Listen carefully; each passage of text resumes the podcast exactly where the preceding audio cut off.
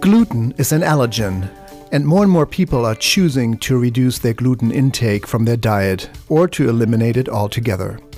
How do you live a gluten free life? We'll give you the answers today.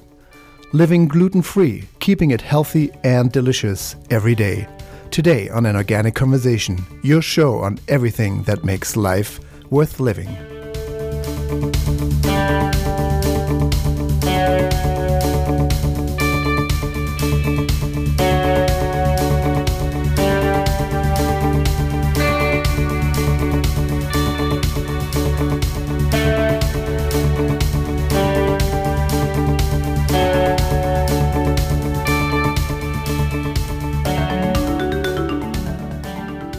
Helge Hellberg. And I'm Sita Rani Palomar. Today, we are getting a lot of inspiration from a fabulous guest who has truly figured out how to make a gluten free lifestyle yummy and exciting in a way that does not make you miss grains or gluten containing products at all.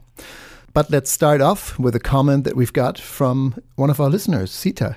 So, we got a question on Facebook recently from a listener who was responding to an article that we published on Mind Body Green that was all about essential oils and simple ways you can work aromatherapy into your lifestyle. And I had commented that I use essential oils for all kinds of things, including when I have cramps. And she had written to say, you know, I read the article, but I didn't see any of the essential oils that you recommend for cramps. So, thank you so much for asking this question. I wrote her back and recommended a handful of oils oils rosemary essential oil, which is an antispasmodic, German chamomile, which calms inflammation, lavender, clary sage, marjoram, and rose, which are all also very soothing, and then the steps to make a hot compress. But, you know, there are a couple other tips that I want to share on this topic, and it's whenever cramps set in, the first thing I do is I reach for cramp bark, and I find it to be so incredibly helpful. It's a tincture, and it basically replaces all of those like extra strength midol things, and it's a it's a natural herbal botanical tincture. And then the other thing I do is make chai tea because chai tea contains a lot of these spices that are antispasmodic and anti-inflammatory. So we're going to do an entire episode on chai later this season, but we wanted to shout out to the listener, share the information that we shared with her, and uh, invite you to talk to us on Facebook or to send us an email. Yeah, and the email is contact at organicmedianetwork.com for all your inquiries. You can also just go to anorganicconversation.com and see how to find us and how to get in touch with us. And as Sita just said, of course, Facebook is always a great venue to do that and share your expertise and share your questions. And lots of people are actually responding to one another. So it's becoming kind of this community of people of the, the best tried and true approaches to life. Uh, it, we love that. Yeah, there's like an immediate feedback loop that happens with Facebook because somebody can send you something right away and other people can respond. So, you know, we do get recommendations from listeners in Japan about how to dry their own ginger and make ground ginger powder for beverages. And then we get, you know, questions about what kind of essential oils are good for cramps. So write us with your recommendations and your questions, and we'll spread them around the community. It's your network. We're just here to facilitate. and we are an organic conversation. I'm Helge Hellberg. And I'm Sita Rani Palomar. Living gluten free, keeping it healthy and delicious every day, our topic in this hour. Um, but we'll start off, as always, with our tip from the world of health and beauty. And that's Sita Rani Palomar and her holistic bite. Well, today I want to revisit a favorite trick that saves me so much time in the kitchen. You know, I put together salads as quickly as possible, and some people follow the same method. You can also make your salads as labored as you would like if you're doing something really uh, um, extensive and indulgent. But for me, most nights of the week, it's like chopping a few different lettuces, romaine, radicchio, and endive are my favorites, and then putting on a shaving of Parmesan cheese over top. But other nights, if I'm feeling like I really want to treat myself, myself to something, I'll chop some olives and some feta and some fresh dill and cucumber and tomato and red onion and make make a Greek salad. But either way, by the time my ingredients are prepped, I'm ready to eat, but I still need to make a vinaigrette. And I never buy vinaigrette. I've talked about this on air before because it's so simple to make. All you need is oil, an acid, and if you'd like, an emulsifier. So frequently the oil that I use is olive oil, but you can use any different kind of oil that you like. My new favorite has been walnut oil, which I talked about in a recent holistic bite because it's so good for your skin and for your the health of your cells because of the omega 3s.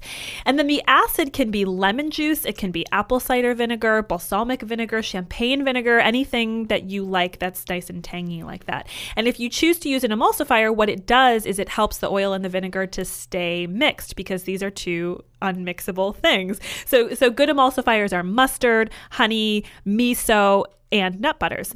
So here's the genius trick. You take these three components, the oil, the acid, and the emulsifier if you're using it, or just two components if you're not. Add a little salt and pepper into a jar with the lid and then shake it. Just shake it up and you're done. Literally, that's all it takes to finish your salad because the shaking method is going to emulsify that vinaigrette. You take the lid off, you pour it over your greens. This this is just going to save you a lot of time. I have a, a chef that I used to work with at Bauman College who used to have her kids do it. She was like, get all that energy out, give them the jar, have them shake it up before dinner. So you can take as much or as little time as you'd like getting your vegetables together for your salad, knowing that you can put together a really fresh, preservative free dressing in 30 seconds or less. And that's this week's Holistic Bite. Love it. Thank you, Sita. And you can taste it before. You know, when you mix ingredients, oil and vinegar over your salad once it's done, you can miss the target, really. Yeah. Too much oil, too much vinegar, and you can't reduce the vinegar, and then it's all soggy. So, this way you have it, you can taste it, you can add some spices to it or herbs if you like, and then you just dose it the way you want to. Yeah. Nice. And the recommendation I always make is taste your vinaigrette with one of the salad ingredients, whether it's a leaf of ah, lettuce ah, so or it's a, it's a, vegetable that you've cut. So, you have the bitterness of the greens to, to run exactly. it by. Exactly. Uh-huh. Yeah, because you may think that the the vinaigrette is too salty, but that flavor is going to just be dissipated Observed. in everything. Yeah. So yeah, try, try it out. Wonderful. Yes, we're staying with food living gluten free, keeping it healthy and delicious every day. Our topic today, and we're excited to be speaking with a fabulous author and amazing chef to give us the inspiration and framework to live gluten free with certainty, creativity, flavor, and excitement. All that and more when we come back right after the break. Stay tuned. Are you a chef, have a catering business, or planning a party, or simply just love organic produce? If you're in the San Francisco Bay Area, walk right in to Earl's Organic Produce. Anyone can buy directly from us at wholesale prices. You don't have to be a natural food store to enjoy the freshest and most delicious organic produce. We are located on the San Francisco Produce Market at 2101 Gerald Avenue. We look forward to seeing you. Walk in hours are Monday through Friday throughout the night from 10 p.m. to 10 a.m. Minimum purchase is one box or flat, cash or checks only. For more information, visit earlsorganic organic.com. Frey Vineyards is America's first organic winery, family owned and operated since 1980. Dedicated to the highest levels of organic and biodynamic farming, Frey never adds synthetic sulfites or other preservatives to their wines. Frey organic and biodynamic wines include delicious Cabernet Sauvignon, Zinfandel, Syrah, Chardonnay, and Sauvignon Blanc. Frey Vineyards Mendocino County award winning wines without added sulfites. Available at grocery stores and online at freywine.com. That's F R E Y W I N E.com.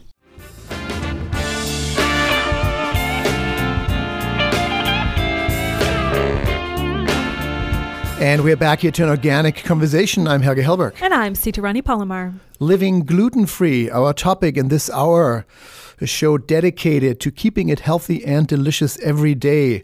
All the creativity that you can possibly find, we'll have the answers here for you today. And we are joined now by Elana Amsterdam, the author of several books, including Paleo Cooking from Elana's Pantry gluten free, grain free, dairy free recipes. That's elanaspantry.com, who's joining us from Boulder, a fantastic chef and fabulous author, to give us the inspiration and framework to live gluten free with certainty, creativity, flavor, and no flour, and excitement. Hopefully, she's with us now. Elana, are you there?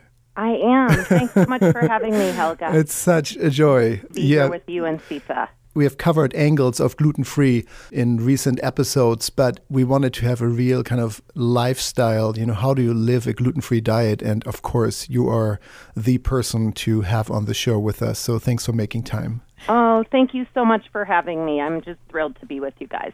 I remember when your first book, the gluten free almond flour cookbook, was that your yeah, first one? That's right. I remember when that came out. It's such a gorgeous book and it really revolutionized gluten free because it made baking possible again. Oh, so thank you for that. It's you. inspired so many people. And just as Helge was saying, you know, we have spent time on the show. We, we had a great episode on allergies with naturopathic Dr. Todd Bourne, who explained the difference between sensitivities versus intolerances versus allergies. And when it comes to gluten, there is celiac disease, which is an autoimmune, but plenty of people choose to live a gluten free lifestyle, even if they don't have celiac, whether they're limiting or eliminating gluten from their diet.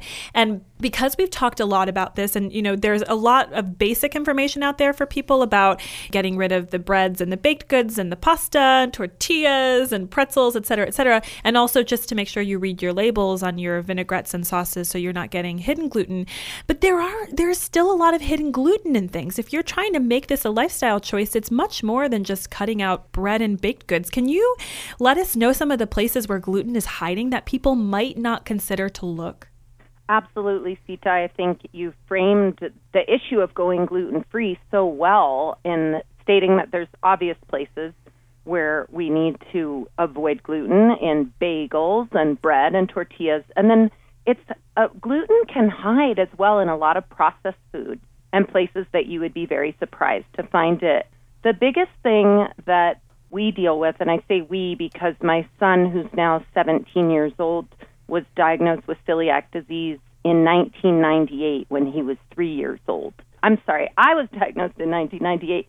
He was born in 98 and diagnosed when he was three years old in 2001. So, anyway, not to complicate it, but it's been decades now of, of living hmm. gluten free for both of us. And the other day, he we were at the health food store and he wanted a trail mix, and we read the label and we realized that the chocolate in the trail mix had barley malt in it. And as you know, anyone who's oh. avoiding gluten or who has celiac disease needs to strictly avoid wheat, barley, rye, and oats are a bit of a gray area because you can find oats that are not cross contaminated with those other three grains. So, chocolate, candy, sauces is, are also a very big issue. When he and I dine out in restaurants, we are super careful to he's a little more adventurous than I am. He'll get gluten-free food with sauce, but we have to make sure there's no flour in the sauce because classic roux are thickened with wheat flour. Right. I have not just celiac, but a couple other autoimmune diseases on top of it, and I actually went grain-free about 15 years ago on top of being gluten-free, and so when I go out for lunch or dinner or breakfast, I just get everything plain. I will get eggs or meat and vegetables, and I just ask them to leave all the sauces off. And you, so you're saying, Elana, that even even the barley sugar, the barley malt that is added sometimes in products, particularly snacks or candy bars, mm-hmm. Mm-hmm. you're saying that could be an issue for somebody who's highly sensitive because the gluten from the grain might have traveled through the sugar extraction into the product. Yes. Wow. We do not, he and I will not eat anything with barley malt in it because barley is gluten. And it's so interesting because really, when we talk about gluten, whether you know you're sensitive or you suspect it, or whether you you you are fine, and uh, we can talk about that how there are cycles where somebody was fine and then for ten years they had to stay gluten free and then they could tolerate it again to Mm-hmm. some degree. But at the end of the day, gluten is an allergen, and people sometimes do well or better if they just as a test cut it out for you know several weeks to really have an effect on the body but i have not heard anyone who hasn't cut out gluten who said they don't feel better nobody has cut it out and said i feel worse so um, I, I'm with you on that. I haven't ever heard of anyone who felt bad cutting out gluten. so um, coming into that when we when even if somebody listens to the show and just wants to really try that for a week or for a month um, even though the, the longer you you do it, the more you clean your system. But mm-hmm. just to feel the effect after five days of maybe feeling less bloated, just to see if it has mm-hmm. an effect on you. What are some of your favorite ways? Like when it comes to gluten free meal planning, where do you begin? This is for all the families and mothers out there. The first thing that I did in creating a meal plan was get each of my children when they were about they were about they're a year and a half apart. They're about six and seven years old, starting elementary school. I had them each write down on a piece of paper their 10 favorite dinners. and that, that so way great. they felt like they were contributing sure. in the meal planning. Being heard. And there were no excuses if mm-hmm. I made something, oh, I don't like this. So first I had them help in selecting the meals and we have they select really interesting things. One of their favorites since they were really little was chicken Caesar salad. they just love it. Um, so and meatloaf and hamburgers and just really healthy things. And then my other strategy, this is a little bit less meal planning, but in getting the right foods into the right people, which is my children, always having them involved in the preparation and mm-hmm. of the meals. And mealtime is really um, beyond a family affair in our house. They don't just request meals, and they still. I still have those pieces of paper. Actually, I I took photographs of those pieces of paper in their messy little elementary school handwriting and um, saved them on my computer. But um, mealtime is not just a family affair in terms of the four of us sitting down to eat together without cell phones. When I get in the kitchen to start the meal, they have to put their cell phones away. They cannot be on their cell phones while I'm standing cooking. I'll make an exception if they ha- are overloaded with homework or someone's not feeling that well but I don't like to act like my house is a restaurant, even mm. though sometimes my refrigerator and pantry look that way. Everyone needs to put their energy and love into the food that we're going to eat. And that's also a fantastic strategy on a biochemical level because digestion does not start in our stomachs and it doesn't even start in our mouths. With taste, digestion starts by engaging all five of your senses in the basically in the cooking process. So you touch the food. Actually, before you touch it, you open the refrigerator and you see the food, then you touch it. Then, say you're cutting an onion, you start to smell it. It's frying in some olive oil or ghee or butter. You can hear it sizzling. And then the last sense that is engaged in digestion is taste when you put mm-hmm. the food in your mouth. So I think it really also helps all of us just on a health level to be engaged in the cooking process that's incredibly creative. The boys feel more empowered because they're getting to eat what they choose, they're getting to eat what they make, and we're actually helping our digestive systems and our whole bodies by becoming completely engaged in the process. Subsequently, I think that we have so many digestive issues in this country because so many people are eating fast food or dining mm-hmm. out for so many of their meals that they're not getting to engage their entire body physically and being in sure. the consumption of food.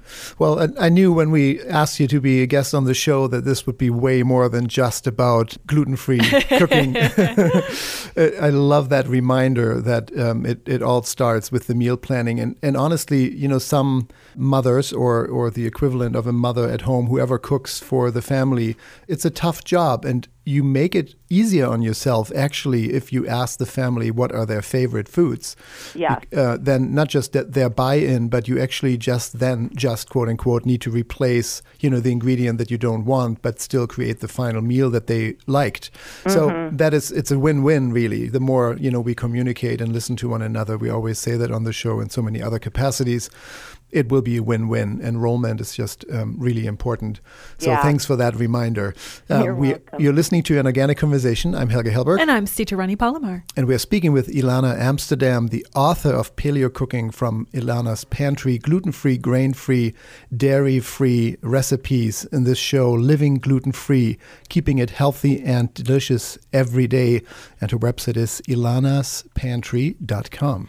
So, Elana, I was thinking exactly what you summed up up to in the end of that answer that you just gave about it's so easy if we don't have any sensitivities that we just pick up something quick for dinner and we lose that entire beautiful intentional process of cooking and engaging with our family at the same time. And so when you are catering to sensitivities and you're having to do more of your meals, it, there's a certain amount of work involved, but there's also, um, I mean, not just the work of, of making it, but thinking about it. And you were talking about for you, like when you go out to eat and you order breakfast and you've got your your eggs and your you know whatever you get that doesn't have any sauce on it because you want to avoid the possibility of any flour mm-hmm. that is more limited than if you were to make yourself something at home right so right. how do you keep all of these meals breakfast lunch and dinner interesting at home oh well that is a challenge and as you pointed out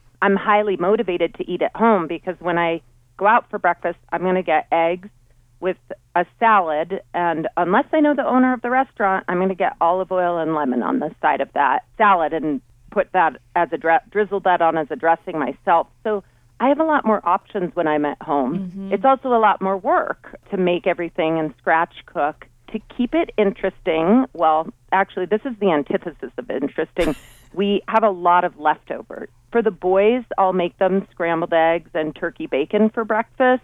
For myself, usually I will have a green juice for breakfast. And then for lunch, I'll have leftovers. The challenge with children is packing a lunch that they like. So I also have them make lists of everything they wanted in their lunch each day. They packed their lunches from when they were in nursery school, preschool, up until they entered high school. And now I just believe that they have so much homework that it's better for me to pack it, but I wanted them to have the skill sets of knowing how to pack the food, being aware we're using wax paper bags instead of plastic bags. We're using even metal little tins for a lot of their, when they were younger, for a lot of the sides that went along with their lunches. So, again, keeping them very engaged was a strategy. And then I'm always coming up with new recipes. Like, um, if you look at the cover of my book, Paleo Cooking, you can see in the center the bagels, the paleo bagels I was that I made. I was just going to ask you about those. Literally, yeah, I was those, just thinking about those beautiful those poppy how, seed bagels. Sorry. No, I was I was just thinking about them. They they look like beautiful poppy seed bagels. And how are you yeah. doing this? And what a delicious time to take a little break. Oh, Elana, we'll take right. a quick break, and we sure. want to keep our listeners hungry for all the creative recipes that we will go through for breakfast, lunch, and dinner right when we come back. Stay tuned. This is an organic conversation. I'm Helge Hellberg, and I'm Sita Rani Palomar. And our topic today is living gluten free, keeping it healthy and delicious every day. We'll be right back with more. Stay tuned. Are you interested in making healthy food your profession? Bauman College is a leader in the field of holistic nutrition and culinary arts. Their professional training programs prepare individuals for successful careers as nutrition consultants and natural chefs. Study at one of four locations in California and Colorado or learn from home in a self paced mentor distance learning program. Find out more about their classes on holistic nutrition and culinary arts at baumancollege.org. That's B A U M A N college.org. Produce is ever changing, seasons coming and going. At Earls Organic, we have been sourcing solely organic produce for over 20 years.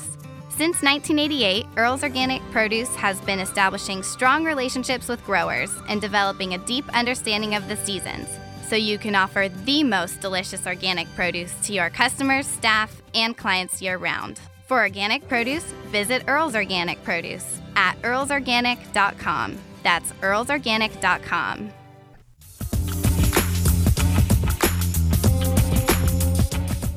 And we are back here to an organic conversation. I'm Helge Hellberg. And I'm Sita Rani Palomar. Our topic and main focus in this hour is living gluten free, keeping it healthy and delicious every day.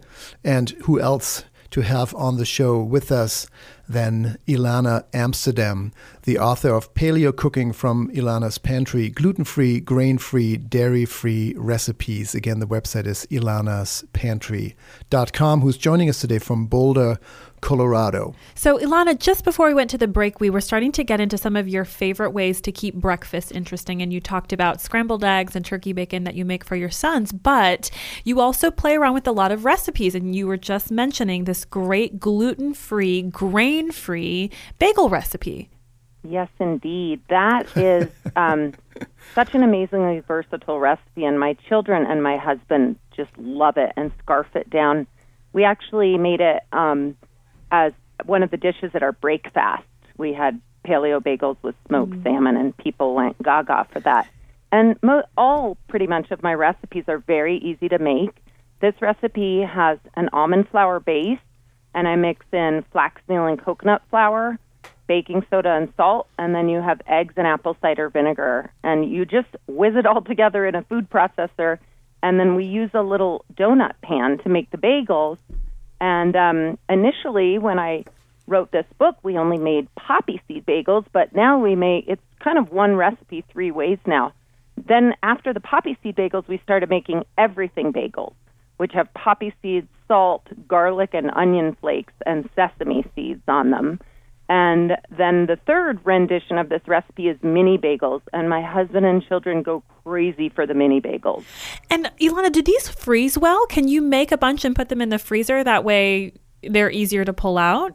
I think I have. I have to confess, I have not ever had the opportunity. to They get devoured right away. I have um, them in the refrigerator right now, and I wrap them in a paper towel and then put them in a Ziploc bag, and they last for a week if wow. they will last that long because nobody eats them. Well, if if one ever escapes, um, right, put right. it put it in the freezer and let us know. Yeah. No, no, no, no. just put it, it in the freezer. Well. Let us know um, if that's an option, and we can post that on Facebook.com forward slash an organic conversation. Of course, as a follow up to the show, uh, just for people to know, because it's true. If you can make fifty in one swoop one morning, and you know freeze thirty, you can take them out and toast them fresh. Yeah uh, as you need them. Uh, always nice to save that time and that effort.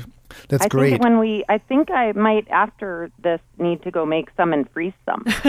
well, we so can't wait I can to take hear them report. out and toast them on demand. Yeah. Well, another thing that really interested me was part of your conversation earlier about your one of your son's favorite dishes was chicken Caesar salad, and that's such a, yeah. a, a relatively quick thing to put together. It's a great way to keep lunch really healthy, and you're making your own Caesar dressing, so you don't have to worry about whether somebody put soy sauce into their right. dressing, in which case it would have wheat. So, like, what about lunch do you use to keep it healthy and still really delicious and exciting?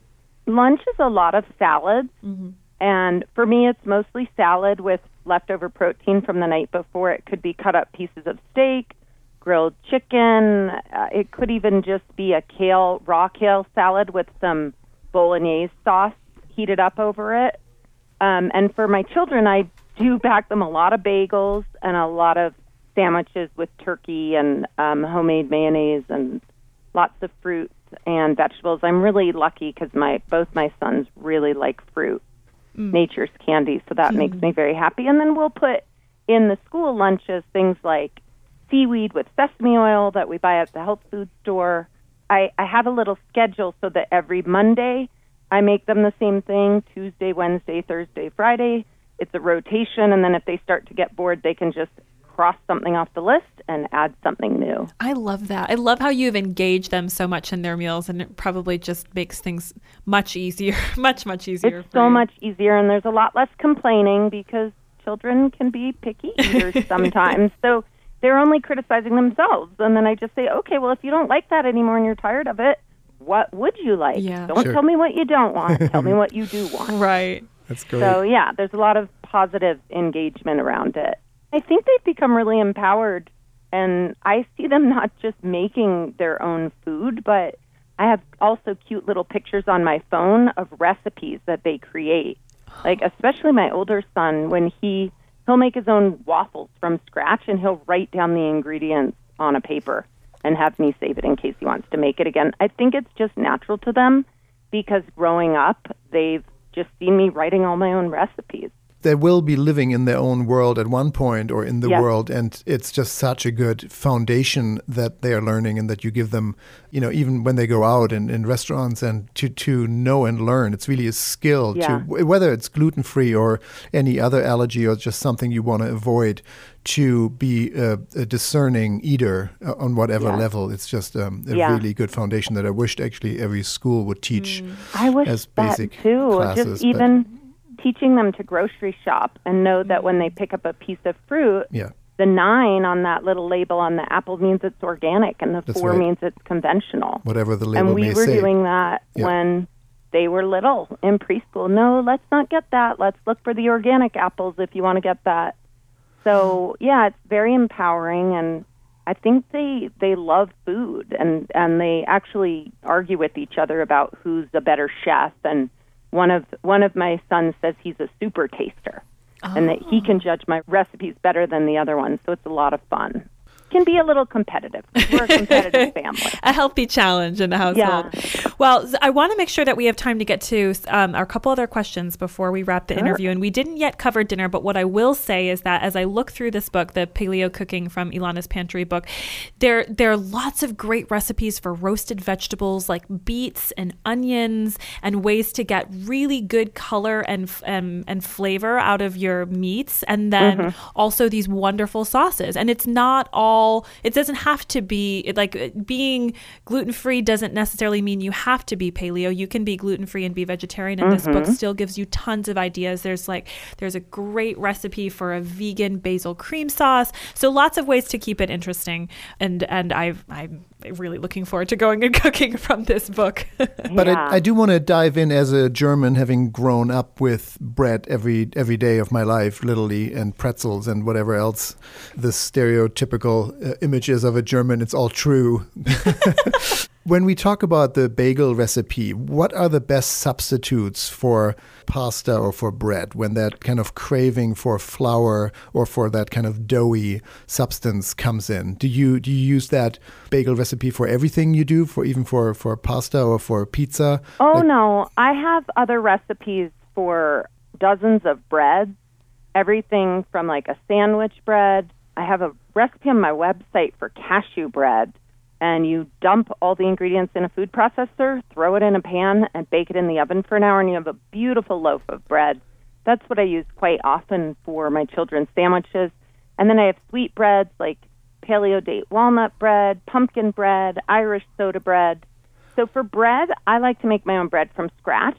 If I'm feeling lazy or not super hungry, I'll use pieces of romaine lettuce or butter lettuce with a sandwich with turkey and mayo and mustard and pickles and tomatoes. My boys will do that sometimes, but a lot of the time they have a str- bigger appetite than I do, so they use bread.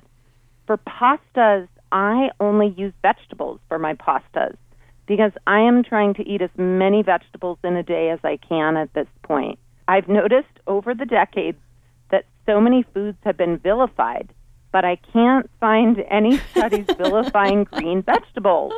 I'm So sure I there's somebody who, who Yeah, will, somebody will go will, out right? and look for somebody who actually thinks v- v- Well, we vegetables just- are the source of evil. But Well, Helge, we were just talking about this on the drive up, though. We were talking about if you have a spiralizer and you can put zucchini Oh, yeah, or amazing. carrot through the spiralizer, they come out like these long spaghetti noodles. yeah, noodles. angel hair Yeah, pasta we out of vegetables. We love using yellow summer squash, zucchini. I love making spaghetti squash this time of year. Putting marinara and bolognese or meatballs over spaghetti squash is absolutely amazing. When I make zucchini noodles, I like them to taste a little more like pasta, so I'll sau- saute them with a little salt and olive oil and maybe mm. some herbes de Provence. And it's unbelievable with some meatballs and tomato sauce on it. It's just incredible. So, Elana, if, sounds if somebody really listens to this but still wants a substitute for gluten in terms of dough, can you give us your Oh, sure. one or two or three best tips for, for whatever use? What flour substitutes are you using that creates that kind of doughy pizza like consistency? Absolutely. I love almond flour. When I started cooking in the dark ages of gluten free um, t- uh, in 1998, there were not a lot of options for gluten free flours. And when you did have options, you had to combine six different flours, like rice flour, potato starch, tapioca, all kinds of things. The benefit of almond flour is that it's easy. You can make great doughs out of it it is healthy, it's super high protein, and best of all, it tastes amazing. So I use almond flour. Uh, It's not exactly a one to one ratio for wheat flour recipes, but the my books and my website and in general just the internet has I bet hundreds of thousands of already pre-tested almond flour recipes that are just amazing. So almond flour is my go-to flour when I want something gluteny Great. and to sink my teeth into. But I also use um, coconut flour. I have for breakfast we make paleo crepes out of coconut flour, and we use those crepes also to make blintzes. We'll use them for tortillas when we want Mexican food. So and same same thing. So you whatever the conversion rate is exactly, you you basically use it really in as a substitute for wheat. Like the the base would be coconut flour. Yeah, almond almond flour or coconut flour, and once in a while I'll combine them. But um, almond flour and coconut flour just create incredible baked goods. This Yeah. episode is making me so hungry. So really, even, everything even sounds for so for a pizza dough, not that I love pizza, but I do. Um, even for a pizza dough, you would use you would use almond flour or maybe a Yeah, you know I have two a third one fantastic- third mix. I have an amazing pizza crust recipe that my family eats that I have not posted on my website, and it's on. I will post it for you, Helge. Oh, Trust me, I will post it for you because I can tell you like pizza as much as I do. Oh So that has almond flour and flax meal as the base. It's just You're great, a lot you know. of protein the- and a lot of fiber, and it tastes unbelievable. Lovely, and Oh, I I, I wait to thank you for that. posting that because the holidays are coming up and there are potlucks coming, and if you know if somebody wanted to bring a pizza, it's just really considerate if it's yummy for people who might at the party who you don't know always uh, everyone uh, have a sensitivity to say, hey, I brought a big pizza and it's all gluten free. I think that's such a treat. If it's delicious, people who want to eat gluten don't mind, and if it's if there are people who are sensitive to gluten, that you will make their night. So Oh. that's just wonderful. Thank you for posting that. And You're welcome. I we'll also have that. a recipe on my site for a pizza muffin that I think you would like. Okay, cool. And my kids just love that one. That's a great one for the lunches. Oh, that sounds good for breakfast too. I, I'm a savory for breakfast kind of person, Mhm, personally. Me too. So I, I feel like that we probably already have enough inspiration, but there's one more question that I want to ask before we go, and that's about how to be mindful when you're eating out gluten free. And whether this is for people who are gluten free or people who are going to be dining with friends and family who are gluten free, how can you make it easy and fulfilling? So I think the most important thing actually is communication. And I think the kitchens that of the restaurants we eat at can do a lot of things. It needs but you're dealing with more than just the kitchen and you're dealing with more than just a server. Hmm. So it's really important to communicate very clearly and actually very respectfully whether you're gluten free or not to your server. I will say that as a former waitress in my hmm. younger days. And if you can get the server's buy in, you can pretty much get them to do anything for you. And I usually look at the menu and figure out what I want. It's always protein with vegetables when it comes to my ordering. And because I'm not just gluten free, I'm also completely grain free and paleo, and I don't even eat potatoes. I decide what I want before I talk to the waiter or server, and then I will say, when they say, What, what can I get for you? I'll say, Well, I have celiac disease, so that they know it's not like just a kind of passing gluten free fancy. They'll take it a little bit more seriously, though everyone should take all of this gluten free stuff seriously. Tell them I have celiac disease.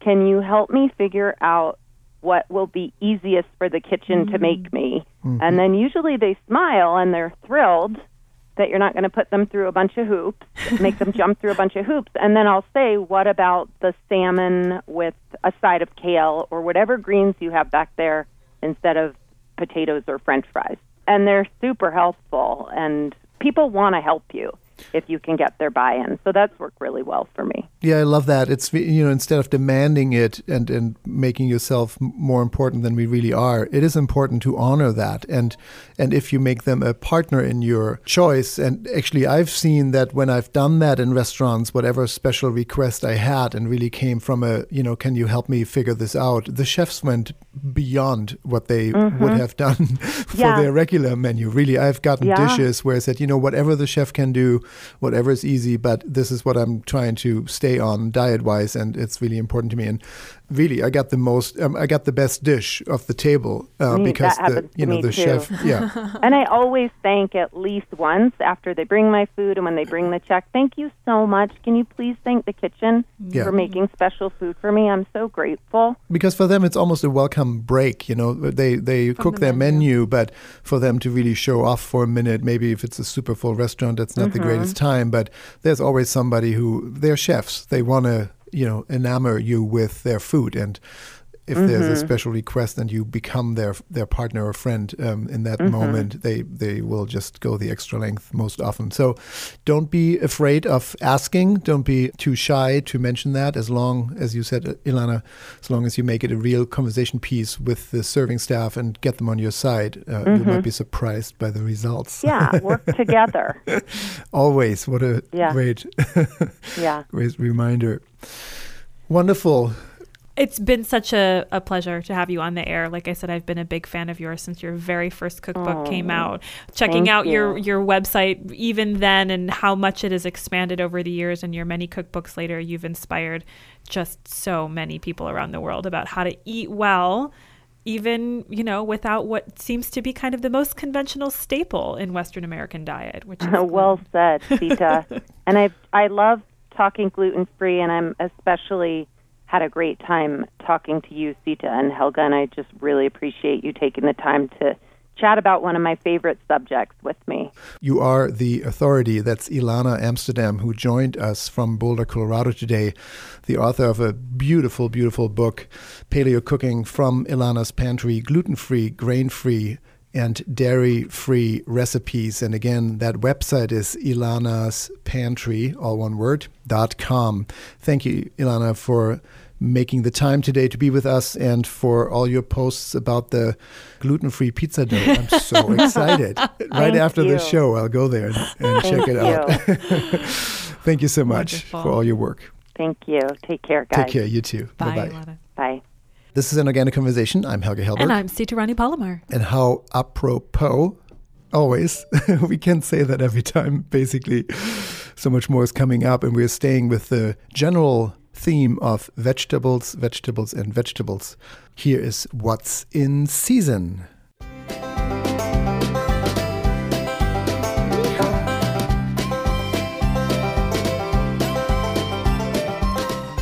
And with us now, as always, is the voice from the San Francisco produce market, Mr. Earl Herrick of Earl's Organic Produce, really the premier distributor of only and all organic fruits and vegetables for California and much of the rest of the nation. Earl, are you there? I am here. Hello, Helge. And I believe we are not Hello, catching Tita. you at the dock. Are we catching you at the dock? No, you're on the road again, visiting farms. yeah, yeah. I'm I'm exercising. One of my favorite things is uh, driving driving the countryside and, and visiting growers and and I'm in a beautiful uh, valley. Uh, it's it's Route 126 in Southern California, coming from Ventura, going east in this beautiful valley of Fillmore and Santa Paula. Great agricultural environment, uh, avocados and citrus, and I'm able to stop at uh, a farm MVP. This this family, this farm has been very gracious host to me on several occasions, and uh, today we get an opportunity to talk to their head man, Manuel. Uh, are you ready for this? Yeah, I just want to acknowledge you for, you know, I, I don't know how many businesses do that on, on that level. I know you really take the time out of your busy schedule, and it's really one of the main things you, you love doing anyway, is that relationship piece that your business, uh, Earls Organic, is built on it on. And, and you any opportunity that I know that you can get is to visit the farms and visit new farms and and and just keep that relationship on a really personal level so that you know who you're buying from. And I know you've you know you have clients or partners in this that have been with you for decades. So Yeah. I just really want to acknowledge that relationship piece. It was part of our previous interview too. Enroll hmm. people you know make them a partner in what you do. And you do that so well so okay you're at MVP Farms I'm going to Yes. guess that stands for most valuable produce. Well, you're we will find out. that's, well, thank That's very kind of you, Helge. And, and thank and so the next voice is gonna you're gonna hear is gonna be Manuel, and and I'm gonna hand it off uh, hand off the phone to him right now. All Great, right. thank Thanks, you. Thanks, Earl.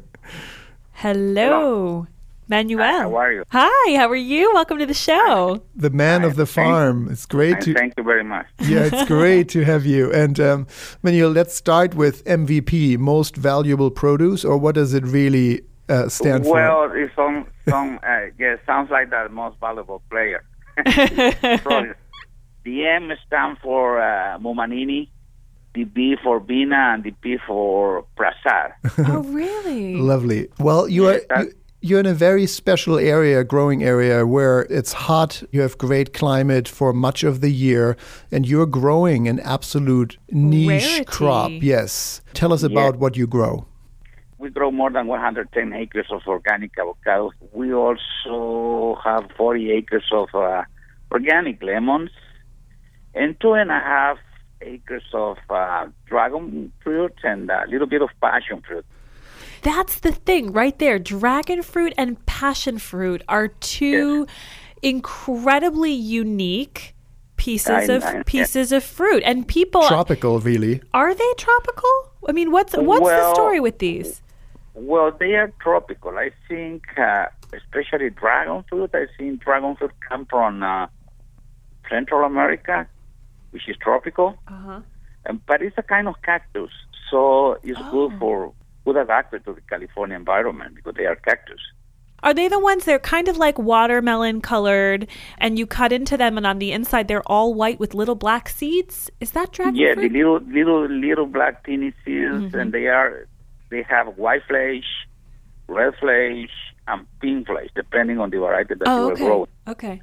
And pa- And passion fruit is this little blue, often ball, a um, little bit smaller than a tennis ball, and it's like a lychee, but in, in a different color and bigger, and it doesn't have the little nubbles that a lychee has. But it's yes, this, right. we- yeah, that's right. We have the uh, the purple color ones, and uh, we are about to start putting in the ground the uh, the yellow passion fruit one that come from Brazil.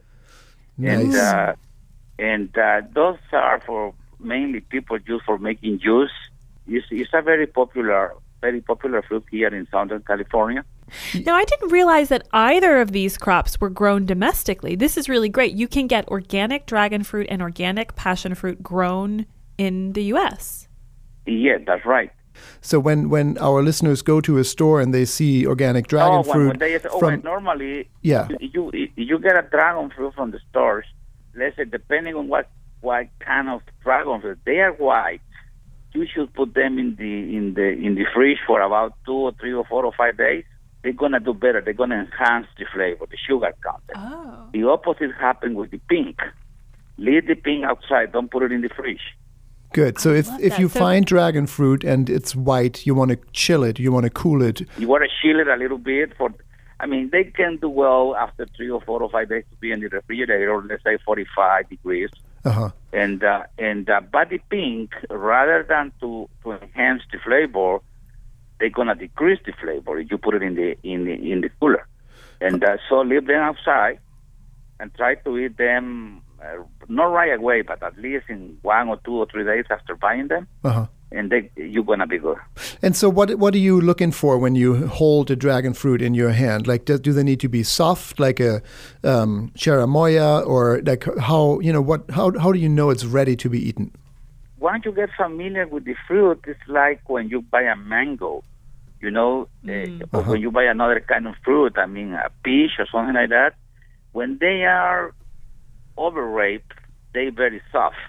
And uh, when they are okay, they are firm, and the color from outside is very, it's, it's a little bit dark in color.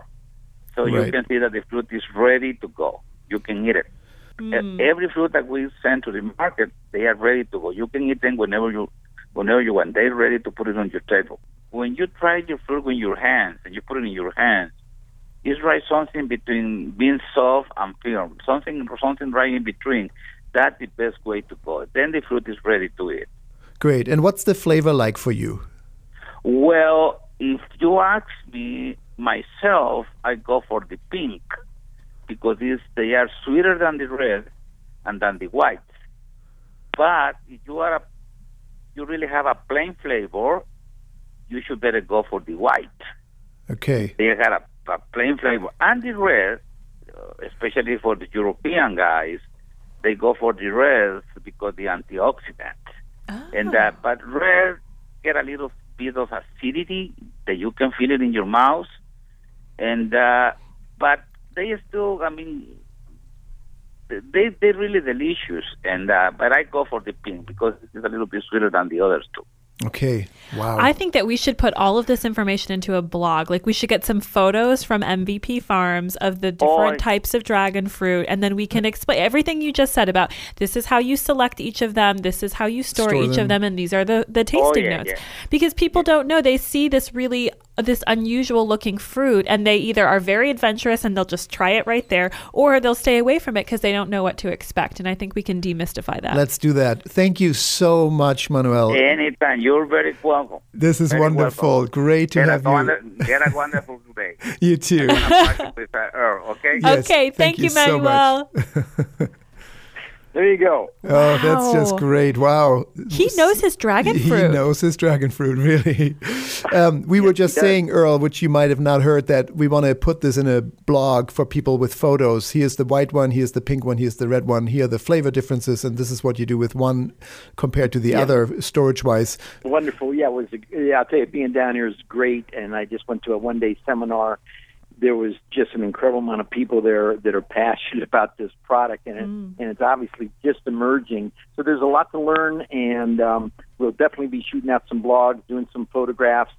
We'll, we'll get that information out to you real soon. Thanks for opening up the world of dragon fruit and passion fruit to us. Um, Yes. We'll have you back next week. That's Earl Herrick in the land of dragon fruit. That's so cool. Thank you. All right. I'll Bringing, talk to y'all next. bringing dragon fruit Cool. to a store near you soon. Uh, thanks, right. Earl. We'll talk to you next week.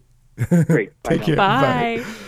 Wow. So you fun. know, Elana was saying that she's so grateful that both of her sons really love fruit. And it's like she called it nature's candy. Boy, when you have things like dragon fruit and passion fruit, that really is nature's candy. I mean, they're sweet and they have enough acidity that it's like, yeah, and unlike and an- they're any other fruit you have so out there, unique. totally wonderful. Well, that wraps up a packed hour Delicious hour. of fruit and dragons and vegetables and gluten-free cooking. We'll be back with another episode next week. All this is an organic conversation. I'm Helge Hellberg. and I'm Sita Rani Palomar. Take care.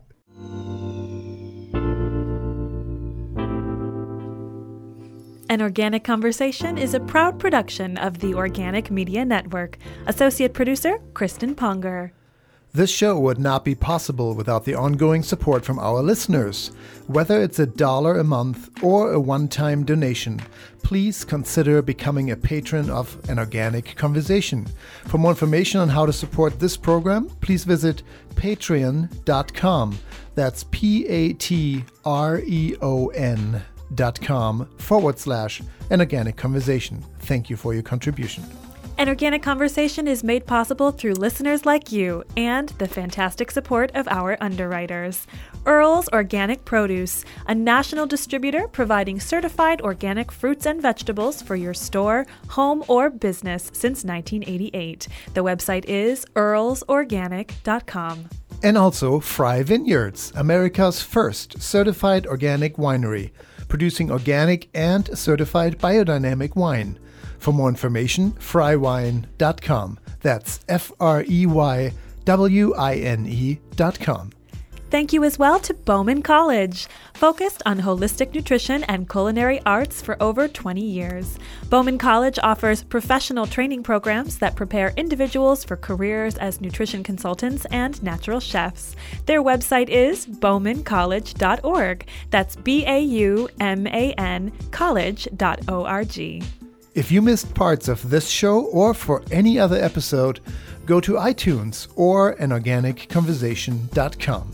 And for more information, health tips, recipes, and your daily dose of inspiration, please follow us on facebook.com forward slash an organic conversation. We are your hosts, Helge Hellberg, And Sita Rani Palomar. and we'll be back right here, same place, same time next week. See you then. Bye.